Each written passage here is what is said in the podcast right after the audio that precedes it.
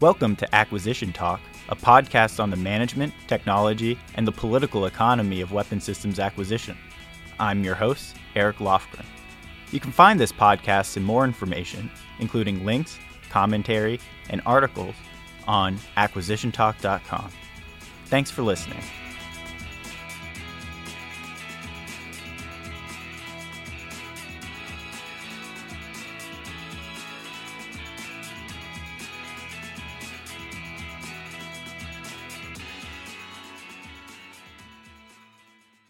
I'm here with Matt Steckman, who is the Chief Revenue Officer at Anduril Industries. Matt, thanks for joining me on Acquisition Talk. Yeah, thanks for having me. Mark Andreessen has a pretty interesting thesis where he's basically saying you're not just going to sprinkle artificial intelligence onto all these different applications. It's actually the foundation for a new type of platform, and that will kind of like replace the old. And his corollary there is basically that new A I companies will also be replacing the kind of cloud and mobile native companies as well in the future. Do you have like an opinion on that? Where do you see it going? Yeah, I, I think from the Anduril perspective, there's probably a couple of interesting things to unpack um, just sort of within that set of statements. Probably three things. So first, sort of what is a platform? We should talk about what that actually means in the software context. The second is why it is so hard to sprinkle A I on top of existing systems and then have sort of magical things happen. And the, the third piece in there is probably something around like, what does it actually take for one of these new systems to disrupt an old? So there's like a bunch of things that we can we can sort of talk about, you know, depending on where you want to start, or should I just start riffing from, from there? Yeah, just start riffing. Actually, yeah. It would be nice to kind of go over, you know, what do we mean when we talk about platforms versus applications? And, and you know, why is it so difficult for artificial intelligence in particular for, for it to just be kind of just like, hey, I already have an existing infrastructure and everything. Why can't I just put a new algorithm on that yeah. te- and tell me the answer? Yeah. So first, uh, so taking a platform approach to technology generally means, for the most part, uh, how can you think about solving a problem in a general way and using the same set of tools to solve that problem and adjacent problems over and over and over and over again. That's sort of one of the, the big principles of a platform. I would say that the second sort of big piece to it is a platform means there's a community of developers uh, and users that can uh, interact with uh, the platform, enhance it, build on top of it, uh, and eventually it sort of blends into the background. It's just sort of the ubiquitous tooling. Uh, and so that implies that you have to take an approach that is open, extensible, and from a sort of a private company perspective, you know, realizing that in the future, it's not just going to be the thing that your people touch. It's going to be the thing that all of your customers touch. That approach to software is uh, quite different. I think you see a lot of this approach in Silicon Valley, where the idea is the more users, sort of the more beneficial the software, and therefore the better my company does. Like, it's that simple. I think you don't see this a lot traditionally in the government world because the incentives are a bit different, particularly around code reuse. If you're dealing with, you know, as you've talked about in sort of multiple publications, time and material, cost plus, things like that, it doesn't quite matter how fast you go on things. That's not how you get paid, but it is how you get paid if you're a product company like we are. So that sort of from the start um, starts to frame sort of like, okay, so why can't you take that kind of concept and just sprinkle it on top of existing things? It actually almost comes comes down to, if you don't consider autonomy and artificial intelligence from the very start of your project, you probably end up making design choices that inhibit the ability to use that, you know, sort of towards the end state. Good and simple example is the Anduril uh, Sentry Tower. So this is um, sort of one of our flagship products. It allows you to effectively create a sensor bubble around any fixed point on the Earth, where you know literally anything happening within that bubble, and the A I is able to identify and characterize and track those things. If we didn't assume that that was operating in absence of a human looking at a screen or controlling it from a joystick from the very start, we would have made many, many, many design choices along the way, where at the end it would not have been able to sort of backtrack and then add the A I later. Sort of multiplying that by all the complexity you see in more complex aircraft platforms and ships and tanks and things like that, I mean, you start to sort of understand how, how difficult it will be to try and go back in time and add this stuff, as opposed to thinking about it fresh and how we're going to design stuff moving forward. Mm-hmm. Yeah, so you know, what kinds of defense missions do you think uh, you'll see A I performing in the next, you know, five years or so? You mentioned Sentry. Can you talk a little bit more about that, and then kind of where do you see the ecosystem going? Yeah. So, you know, five years is, let's call that the short term in the defense world. Yep. The end of the fit up. Yep. That's sort of now, right? Um, I think probably in two primary ways. So I think you're going to see A I allow for greater standoff distances from our people and our assets to, uh, frankly, where the danger is. So getting machines to be in harm's way rather than, than people. I think that's uh, something we're seeing now and something that the Defense Department is obviously all about supporting, and certainly things we, we do at Anduril here.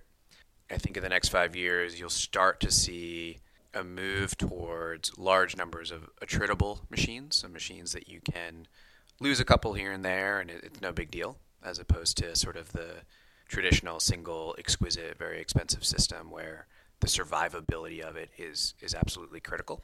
And I think you'll see, really in the short term, in the next five years, A I and autonomy start to drive the department towards this concept of attritable technology and its deployment on the battlefield. So one of the things that we've been hearing a little bit about, and I think it's something that we're going to hear more about in the future, and it actually kind of, you know, enables a lot of these A I applications in the field, is edge computing. So can you just like give our listeners a feel for what is edge computing? How does that connect to, to the broader mission? And then, you know, what are some challenges and opportunities you see there? Yeah, it's kind of funny. The Defense Department and really the commercial world in many ways has sort of just caught up to the reality that cloud computing should replace, you know, brick and mortar servers and things like that.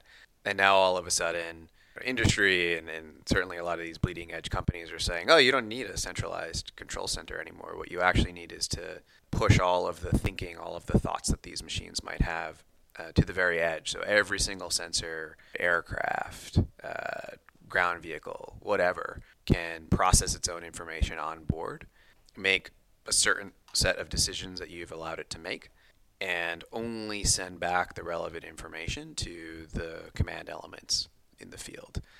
Uh, what this allows you to do is to create expeditionary warfighting architectures. So the ability to very quickly spin up anywhere in the world uh, without a very large, heavy infrastructure footprint like a command center, uh, execute whatever mission you might have, pack up and go somewhere else. Um, and I think that uh, if you look at the National Defense Strategy, that's where things have to go, because we're going to move from uh, sustained uh, counterterrorism, counterinsurgency, sort of in CENTCOM, Middle East, to what will likely be sort of little skirmishes here and there across the globe. Uh, and so having this capability to set up, pack up, pack down extremely fast, relying on edge computing for the most part, and, and keeping all of that horsepower and processing power out in the field with you, Uh, sort of allows for that, some of those unique abilities. Do you see the confluence of some of these technologies and the ability to manage data, and especially, for example, attritable systems? Do you think that would actually kind of change the paradigm that we have, where we tend to have really huge sustainment costs, you know, like seventy percent usually is in sustainment of existing hardware in the field? And, you know, one of the things about software is has a very low marginal cost. Most of it's upfront. So do you think by fielding some of these systems, we might actually get out of what might be kind of like a vicious cycle where most of the costs are now being consumed on the back end and we can't invest in the front end? Do you think, you know, some of these technologies can actually, you know, whether it's predictive maintenance or just the attritable systems, that they would be lower operating costs and we can push more money back into the investment side? I actually think it, it fundamentally changes how you buy things. So if you're going from a world where you're replacing one aircraft with a hundred, let's just use a silly contrived example, suddenly you're not actually thinking about acquiring an aircraft, because why would you think about acquiring a hundred different things? What you're actually thinking about is acquiring a capability. Mm-hmm. And if you think about it, the commercial world in a lot of ways has solved this. There's a lot of buying things as a service in the commercial world where you're not actually thinking about the product itself, you're thinking about the outcome that it's driving for you. And so if you think about it, if I buy a hundred of these attritable machines to do the mission of that one thing that I perhaps formerly had, I can use all sorts of interesting buying methods, like as a service, where what I'm actually saying to my industry partners is, I want this capability, and here's some key just descriptive statistics of it. And as long as it's meeting it, you can meet it however you want. And I'm just going to keep paying my services fee, you know, just like you pay your cell phone bill at the end of every month. You don't care how many towers there are or how the packets are popping around, or uh, frankly, you probably don't even care what mostly about your device. What you care about is the service that that device is, is providing. And I think those same principles can be applied to these sort of swarm capabilities or large number of device capabilities, where each and every single device you actually stop caring about and you care about what the whole network can give you.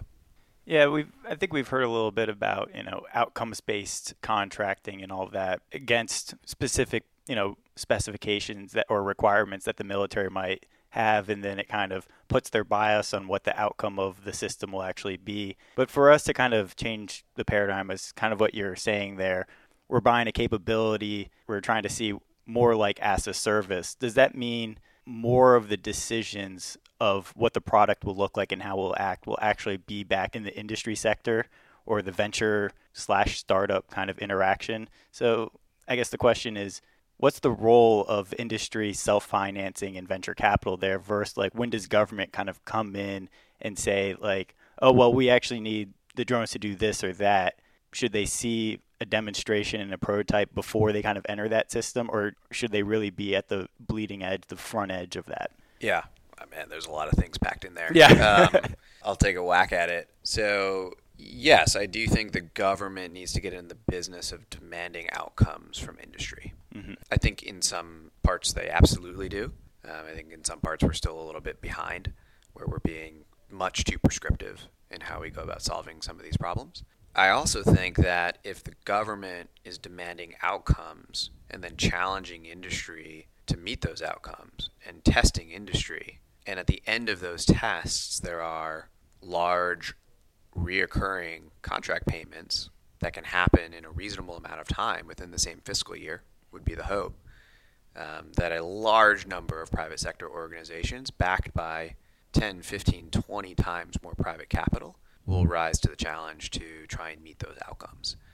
I think we've never really been in that world before where the government says, here it is, you know, show up at, you know, White Sands or Yuma Proving Ground or China Lake with your, your toy. It has to basically do these things, winner take all or several winners take all, and let's see what happens. I would like to see more of that. Uh, and I think you'll see the private sector react really positively to things like that. I tend to agree with you. And one of the issues that I, I see with that kind of construct is just, I guess, first, you know, a commitment problem from government, right? Because they tend to have their programs, plans, and budgets kind of lined up over at least a five-year time frame, and it takes two years to kind of get that budget moving onto something different. And you've written a little bit about this, so I'd actually like you to to kind of talk about this, because we have this issue. We often call it the valley of death in government technology. And, you know, you're on an interesting side of that. You're facing the valley of death, and you're trying to bridge it right now, and you're doing a pretty good job of it at Anduril. So I'd, I'd just like to ask you, you know, how does that look for you as industry bridging that valley of death? And then, you know, is that program of record, that commitment on the back end, hey, I did something great, you wanted something great, will you actually give me money for it? You know, you've had some recommendations there. Can you talk a little bit about that? Yeah. Let's talk about sort of what it looks like now, and yeah. then, you know, what in Matt Steckman's perfect world things might look like. Um, you know, so now... Uh, There's a lot of ways to get access to to start sort of small pilots. Let's actually use numbers here. I think it's actually worthwhile talking about things in, in sort of relative size of contracts and things like that. So there are many ways, and the government should frankly be applauded over the last ten years to start a pilot, you know, let's say under a million dollars. And now for folks that are not familiar with the defense world, they would say, oh, a million dollars, that's a lot. It, it actually isn't in the defense world. And, you know, there's D I U, there's AFWERX, there's SoftWorks, there's multiple methods to start fast, uh, which is great. And I think we've seen a lot of starts because of all of those methods and because of the outreach that those organizations have performed sort of to the technical world and to Silicon Valley. You do your pilot. Again, this is what the real world looks like now. You do your pilot. It's very successful. Everyone's happy. And now you're stuck. You have to be able to transition this to either a service or maybe directly to a COCOM if it's an urgent type of a thing. That organization needs a program office that can run it and take it. That organization needs to have those people and those things budgeted for. They need a plan to scale, and they need a budget plan, of which they probably would have had to submit two years ago for your own project because of how the sort of the defense budget process works. It's like you're basically requesting things now for things that will arrive two, if not three years from now. And so you end up in a sticky spot where in that two to three year window, you have this amazing thing that was tested and validated by a government sponsor, but there's nowhere for it to go. You have to wait, which is fine for large companies because they have, you know, hundreds of other things going on and they can sustain through those those couple of years of, of waiting. But if we're trying to access new entrants and new tech, that waiting period is sort of a death spell. And those companies either won't participate from the start because they'll be counseled by their advisors not to do it, or once they are in that waiting period, they'll say, yeah, actually, this has applicability in the commercial market, and I can go make ten, fifty, one hundred sales right now and, and start to generate positive revenue. So that that's sort of the valley of, of death in the traditional sense. There are ways to sort of hack your way through it. They're they're pretty ugly. There are urgent needs processes. There are unfunded product lists and requirements. All of these things are muscle movements that are not common within the department, and hacking your slicing, uh, gritting your way through it is, is pretty painful. Um, and it's what sort of we have to do at Anduril. We're, we're only two years old, so we haven't even been around since the budgets that were approved sort of prior to our company forming were formed. What I wish would happen in the perfect world is uh, sort of three things. So I, I think if these three things are thought through and accounted for, actually we, we probably s- don't have to hack and slice our defense acquisitions world as much. I think the private sector will just sort of rise up to participate. And I think those three things are more rapidly competing programs, because new technologies will come along that can unseat a program, you know, faster than the five, seven, ten, twenty-year cycle that some of these programs are competed at. If a competition bears a winner that is not the incumbent, large amounts of capital should be moved into place. That's the second thing. And the third thing is that capital should be moved within the same fiscal year. I think if that triangle of things existed, you would see a lot more private sector participation. And again, you would see ten, fifteen times more private investment in those companies flowing in to sort of buttress the dollars of the Defense Department that are funding these things. One thing I've been playing around with is what would it take for the in-year movement of money in certain orders of magnitude? I think we've sort of solved the sub-million dollar problem with a lot of uh, different organizations that have popped up. And again, it's it, all the credit in the world to the department and in Congress for making those things happen. But there are other orders of magnitude that matter. So how do you quickly move one to ten million dollars? I think you're seeing some flashes of that with what AFWERX is doing.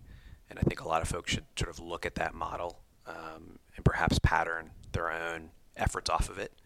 But beyond that, there will be occasionally technologies that come along from new companies that, again, can't sustain the two to three year window of waiting, where you want to fund it to ten to fifty million, fifty million to one hundred million, one hundred million plus. And you shouldn't do it a lot, but there should be mechanisms that the department can use for those occasions when an innovative technology comes along to fulfill an urgent need to move money around in those orders of magnitude. We should think through all of the ramifications of what that would mean. I actually don't think the F A R or any given acquisition policy would restrict that, but you certainly would need some changes to make that happen. You've written a little bit about this in a Medium article. We'll put up a link to that. I just want to read this out of what you, you wrote here because it's something pretty near and dear to my own heart. So you said, quote, "The government should have many in-year options to move one to ten million to new starts, several in-year options to move ten to one hundred million for scaling successful small programs, and then select one hundred plus million dollar options to move quickly against urgent capabilities that need to be fielded immediately. If the government can develop a tool set around in-year movement of dollars of these scales and generally enable more agile and predictable flows of dollars, it will see a surge in small, innovative companies, particularly in national defense." I think that's well said, and there's a little bit more conversation going on about this now. You've brought up AFWERX, which is now saying, you know, we use small business innovation research dollars. Those are capped at three million dollars, but we're going to go ahead and say, hey, we're going to be able to match program offices. So we're already trying to start that transition. And then we're getting special, you know, approval to actually increase that. It's almost unlimited, but really it might be, you know, 10, twenty million dollars, thirty million dollars, maybe something like that. And then just a couple of days ago, I actually saw Mac Thornberry. He was speaking at Brookings, and he was saying, we need greater budget flexibility. So, you know, it's starting to be an issue here. And I think being able to set aside some money that is unprogrammed, that can go to things that you didn't know was going to happen two or three years ago, and you didn't have to get fifty plus offices to sign off on it, that could be a really big thing for the department to be able to move quickly. So, you know, the D O D has all these billions of dollars for acquisition. And, you know, is it just that in these program offices, they already have their money funded? There's just no more room for these new things that weren't known two years ago.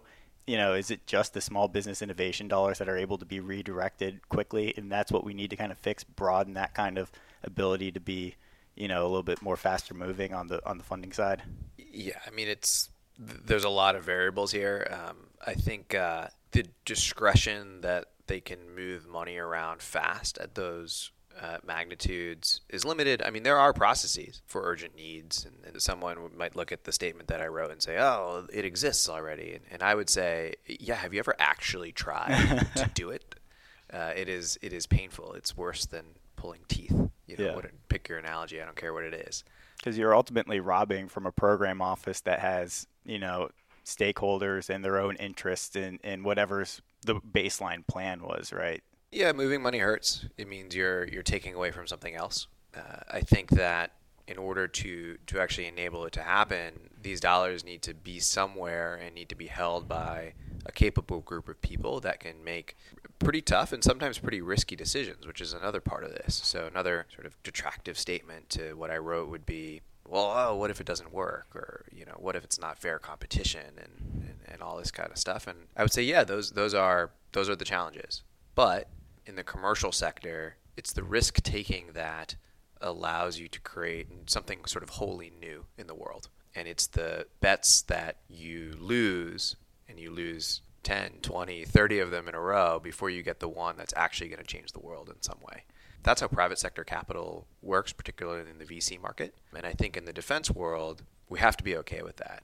I actually think it's interesting that Will Roper, Doctor Roper, came out recently and said one of their uh, sort of upcoming events that we're participating in, that actually a fifty percent success rate is a good thing. That is an amazing thing yeah. for a senior executive at the Pentagon to say, and it's absolutely the right thing to say. And so if we can get discretionary dollars put in the hands of folks that are empowered to take risks, and some of those bets actually pay off, those bets will change the department. Yeah, I think uh, I'm I'm also a big fan of kind of what's going on in the Air Force right now. I think Roper said when he's talking about advanced battle management system, you know, we had twenty-eight different initiatives in here, and twenty-six of them worked on the first try. That's too high of a success rate. You know, it's like, that's a very new kind of way of, of speaking in the Department of Defense, where we ex- we kind of expect one hundred percent success rate, because that's why we did all the planning, right? That's why contracts take two years, and that's why requirements take so many years, because we want to know exactly what it is we want, create a well-defined plan to go get it, and then just execute, right? So do you have any advice to some companies that are trying to bridge this valley of death? Like, what, what would you say to them as things like that they should focus on, think about? Sure. I think the the number one thing is to be honest with whoever your customer is, whoever that partner is on the other side of the table. Think of them as a partner. And if you say to them, okay, now we're at that part, they'll look at you and they'll say, yes, we're at that part, and we need to figure this out together. And so my first recommendation is sit with your partners and work with them on a plan to bridge the gap. They know it's going to take two or three years. You know it's going to take two or three years. Be honest with them for what sustains your company, how you can stay in business, what allows you to go and get more private capital, what allows you to go and keep hiring. They need to know those things so that they can plan with you to bridge that gap. And what you'll find is an extremely empathetic partner. Uh, I've never had someone react poorly to a conversation like that, where you're just open and brutally honest about sort of just the nature of how small companies work. Once you have that plan, you need to tell them, you know, every two weeks or once a month or whatever the cadence is, we're we're going to meet, and we're going to look at this thing, and we're going to see where we are and if we're on track. And do we need to pull in, you know, more senior folks to help it push along? And make sure that every month that that thing is on track, and make sure that they're budgeting for it, and understand how those conversations work. And if you feel confident that two, three years down the road, that budget cycle is going to come in your favor, you're going to keep yourself and your company motivated at doing the work. And that's all about just information sharing with that partner. Get to the point where you're confident and then just keep hammering.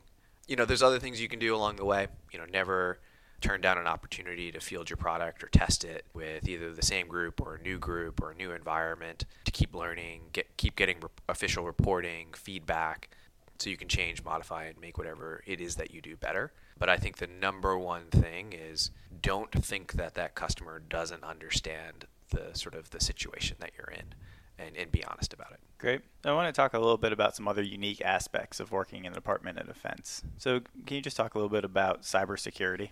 Oh, sure. That's an interesting question. Um, yeah, uh, you know, I, I think in the commercial world, you have a due diligence to have good cybersecurity hygiene at your company.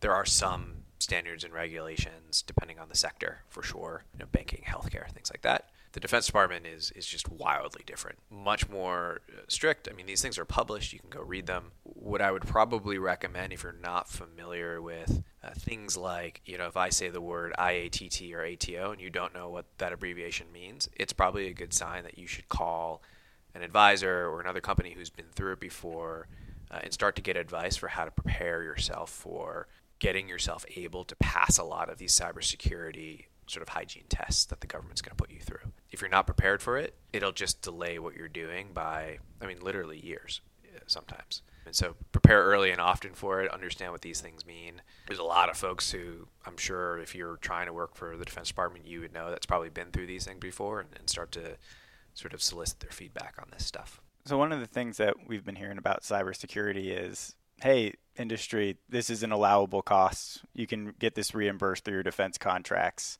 But what about some companies, you know, small companies that either don't have a lot of work or have yet to do work with the Department of Defense? Would you recommend, look, this is just one of the uh, prices to pay to get into the defense industry. Just take care of it first, even if it's on your own dollar, and then you can recoup that later. Like, how do you think about that? Yeah, it's a cost of doing business. Yep. I, I wouldn't overthink it. I think there's ways you can go overboard. And what you have to think about is it's actually a risk management framework. It's not like a set of requirements. So if you have successfully managed your risk for everything they're asking, um, it's not necessarily that you have to do it, but you have to account for it. And so it is possible to go overboard. I think you need to strike the right balance. I think you can inherit a lot of security through things like, you know, using Amazon's GovCloud and, mm-hmm. and sort of pre-approved infrastructure services and stuff like that. But yeah, I think there's no sort of excuse for it, and you should just realize it's the Department of Defense, and they're yeah. going to have some requirements you're probably not used to. Yeah, I think the Air Force, again, you know, taking the lead here, they've, you know, created Cloud One and Platform One, so they're creating their own enterprise infrastructure for information technology. Do you think that also, like, just being able to build that out, maybe inherit some of those uh, security protocols, do you think that will ease some of the burden on industry? You know, what's what's your general view of what's going on there? Are you plugging into that?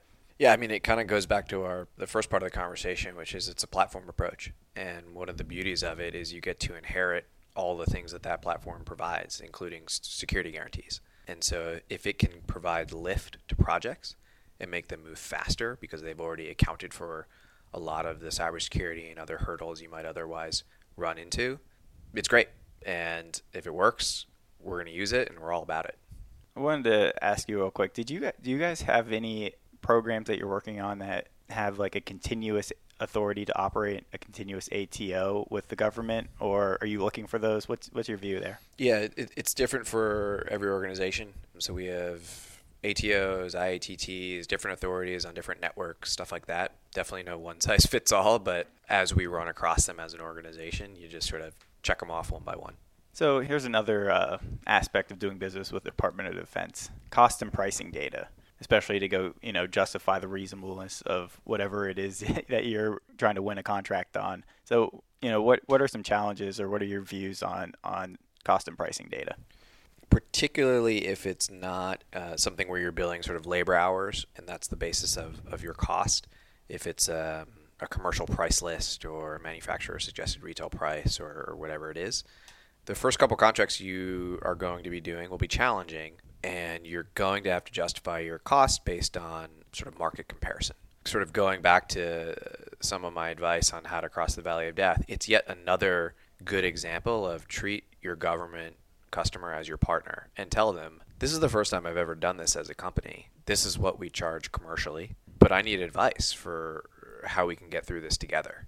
And again, nine times out of ten, the contracting officer is going to have a real conversation with you about what's required, what's needed, what's important, what's not important, potential pitfalls, stuff like that. And you're going to learn a lot really fast. It's another thing that's sort of easy to seek advice on from other companies. And as you do more and more of them, it becomes a self-licking ice cream cone. So as the government has bought and procured more of your products, more of your potential services, or, or whatever it is that you do, that becomes the justification for the next contract. And so after a while, it, it ends up not being a barrier. But in the beginning, you certainly have to treat it with care and respect. And again, work with your government customer as a partner to solve it. I was wondering, you know, kind of along these lines, for companies that are startups, small range, you know, fifteen, less than one hundred people, something like that, do you think, like, what is the prospect for doing real dual use? Because it seems like some of the motions for sales, for just product development and the rest are pretty unique in the defense sector. So can, like, a company at that size really go for, like, defense and commercial at the same time? And then they can say, hey, look, we have a comparable thing. That's what we're charging. Here's a redacted invoice. Here's some of my price justification. Do you see that happening kind of in the defense industry, that you do have these real dual use, or are there defense unique plays that are kind of running into more difficulty here? Well, first, for a ten to fifteen person company, I would always recommend just do what you do best and don't try and sort of split the baby and go solve some problems in one space and get really comfortable and mature and grow and, and then go to the other side. Mm-hmm. I think it is risky at that size to, to be trying to sort of do both. I absolutely think there are products that are dual use.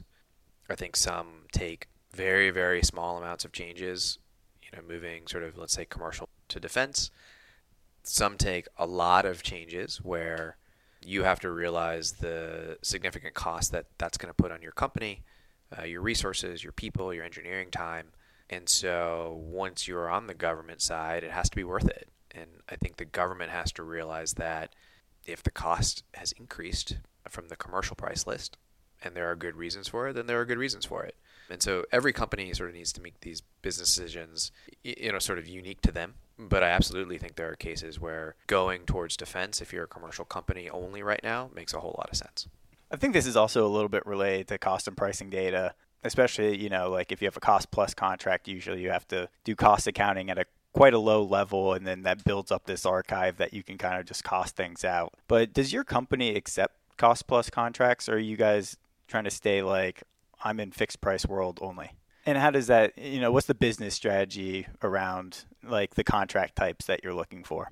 I think our costing model stems from just sort of who we are as a company. So Anduril is a defense products company. Uh, we focus on getting products, you know, fifty, sixty, seventy, eighty percent of the way there, and then going to the government and, and trying to start a project together, then working with them to, to get it over the hump to that perfect thing that fits that perfect need.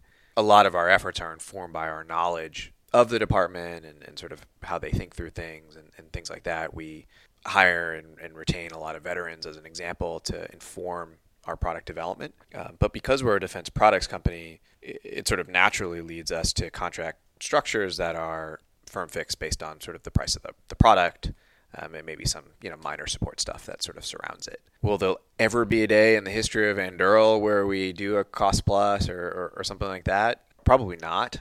May, but maybe, you know, we wouldn't we wouldn't say no if it made business sense. And that is definitely something that uh, we've learned along the way.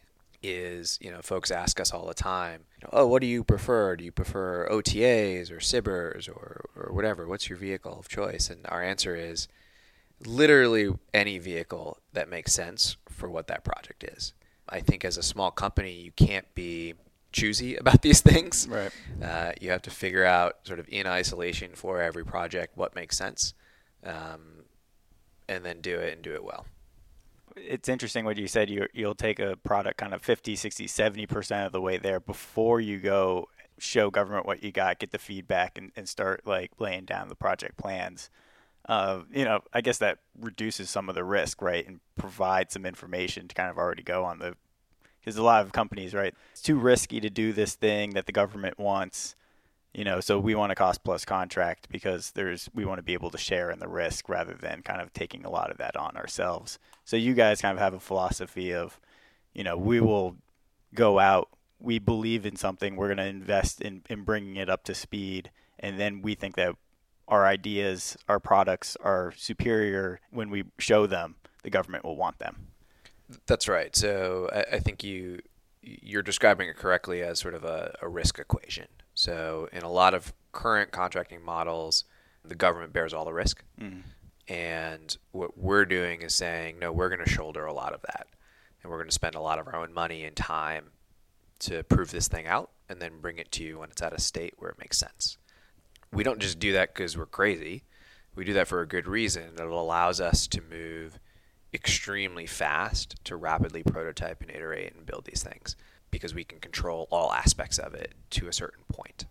Now, we're not being silly about it. You know, we're going to keep folks in the loop in terms of what we're doing um, along the way so that we're not, you know, building something that's just going to fall flat once we approach the market. But yeah, we, we take on a whole lot of risk and we take a whole lot of bets, and sometimes they pay off and hopefully most times they don't. Yeah, it seems like a pretty confident, I want to say, kind of stance to take to say, we're we're going to do it. We believe in our process and we'll put our products up to the test to, against anybody else. And we think someone's going to want that because, you know, and one of the things that I think about is, you know, when does the government come in on the design process? And, you know, there's a bunch of quotes and you, you hear people talk about it a lot, you know, like there's a split design process. No one's really owning the thing. And you, it's kind of like a design by committee. I don't want to bring it back to Mark Andreessen, but again, you know, he says like, you know, the best ideas, the ones that really are going to get you that ten X reward, those are the ones that, you know, are non-consensual. Right? Like if everybody in the room of ten people, and George Scherer said this, who was the former V P of Boeing back in the B fifty-two days, he was saying, you know, like if you get a room full of ten people together, you would never get them all to vote up on the radio or on atomic energy or the jet engine. So do you guys think that, you know, this ability to kind of own the design process, have like a, a real voice in it, and then iterate with the government when you're ready, you know, does that help you get off on the right foot of what the new design should be? You know, yes and no. Yes and no. Um, I think that to build good products, it's extremely important for a person or a very small group of people to have a compelling vision for where that thing is going to be in a month, in six months, in a year, and in the future. It's a difficult thing to do and to sort of maintain that vision throughout the life of a product. It gets more and more difficult as that product gets into the wild to maintain sort of that, that kernel of what that thing needs to be, because that's what you sort of believe it it has to be. I think that drives a lot of uh, of us at Anduril. It's extremely motivating, but it's never done in absence of thinking through and deeply thinking through how our government customers are going to use these things. You can't get too far down a road that you can't walk back from. If it's reacted to poorly or there are changes that need to be made, you sort of have to do it, striking that balance between maintaining that positive control and then inviting in uh, government expertise along the way to sort of walk that journey with you. Yeah, one of the things I often hear about is, you know, you really want to bring your customer along. You don't really want to be going too far, even on the commercial side, before you, you get customers, right? So that makes a lot of sense what you're saying there, and that's why you also have veterans that you're bringing on to gain some of that perspective yourself in-house. So the next thing here I kind of want to talk about, you know, what's different kind of in defense than, you know, maybe other markets is uh, intellectual property. How, how do you see that being handled? So first caveat, I am not an expert at this. Uh, we certainly have on our team experts, mm-hmm. you know, sort of in the, in the dark art of, of I P and I P rights and stuff like that. For us, it's pretty simple. You know, we build a lot of things internally that we have background I P to, um, that the government obviously says, yes, like clearly this is yours. But we have ambitions to build, you know, things like operating systems for battle networks that clearly have to have some government ownership. It cannot be uh, all on all in one, all in the other. I think working those balances end up being unique to like given scenarios, But what we've found is if you really have the conversation and the hard conversation with, with the experts on both sides, there's often sort of a, a meeting in the middle that makes sense. Um, I think there's been a lot of writing on this, you know, by the Defense Innovation Board and organizations like that to try and advance this dialogue. I think it's incredibly important, uh, you know, but ultimately for our work and, and for many, uh, for the work by many companies that look like ours, we've always found a, a productive way to move forward. And the last one here, and you you wrote another Medium article on this one. So what are some of the challenges associated with security clearances? Oh, man. Yeah. Can I get on my uh, soapbox here for a little bit? Um, sure thing. It's a tremendous barrier to entry to new companies.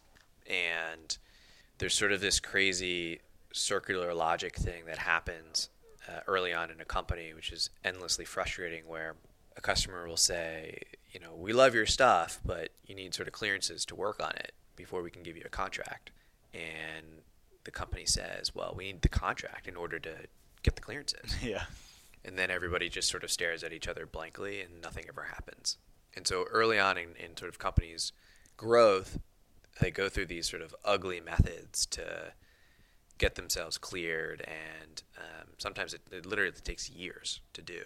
And it's all silly. It, it's just like, it's just, it doesn't need to be that way. So that sort of folks listening um, have a little bit more sort of clarity in, in what we're talking about. One one key point here is that for a private company, the government does not h- hold that person's clearance. So me, Matt Steckman, my clearance is held by Anduril Industries. And Anduril Industries is certified by the government to do so. In many countries, it is not like that. The government holds all the clearances. And so the company doesn't have to go through any any hurdles Uh, in order to then submit their people to be cleared. Um, I think that's a tremendous barrier to entry to new companies. And I, I think it's actually something that's easily solved with uh, not very complicated policy changes. So you're thinking of something a little bit like the government basically has an open policy and you can kind of come in and say, I have a need to kind of just get this level of security. And then the government kind of owns that process between them and the individual, regardless of like what contracts have already been won or not won by by the company? I think what you probably do, since we already have a uh, a process that works where the companies are holding the clearances, is you, you don't change that. But what you do is you provide a bridge to new companies, so that if you know getting your ability as a company to do this will take, call it three years, there are organizations within the government that are empowered to help you with your clearances to fill that gap until such time that your company can get certified to do so. That that's probably the approach I generally find in, in sort of defense and policy in general. You should not try and change the whole thing. It's just usually way too complicated. There's just so much stuff wrapped up in this. But you can see where the gaps are, and you can do simple things to fill the gap. Yeah, this reminds me of kind of what we were talking a little bit about earlier. Do you think, like, if the government liberally used more, like, cooperative research and development agreements or unfunded O Ts, other transactions, for example, to say, hey, here's a vehicle, you can get access to some of our requirements and you can start getting, you know, approved for, for security clearances, even though we're not throwing you a bunch of money yet, but this will kind of like roll out the welcome mat. I think that's certainly potentially a solution, but you would have to do it with a lot of intentionality. Mm-hmm. Um, and the creators would have to like look and feel fit to purpose, yeah, uh, for, for exactly that need, uh, as opposed to sort of what they're designed for now. But it's certainly a mechanism that could that could help here.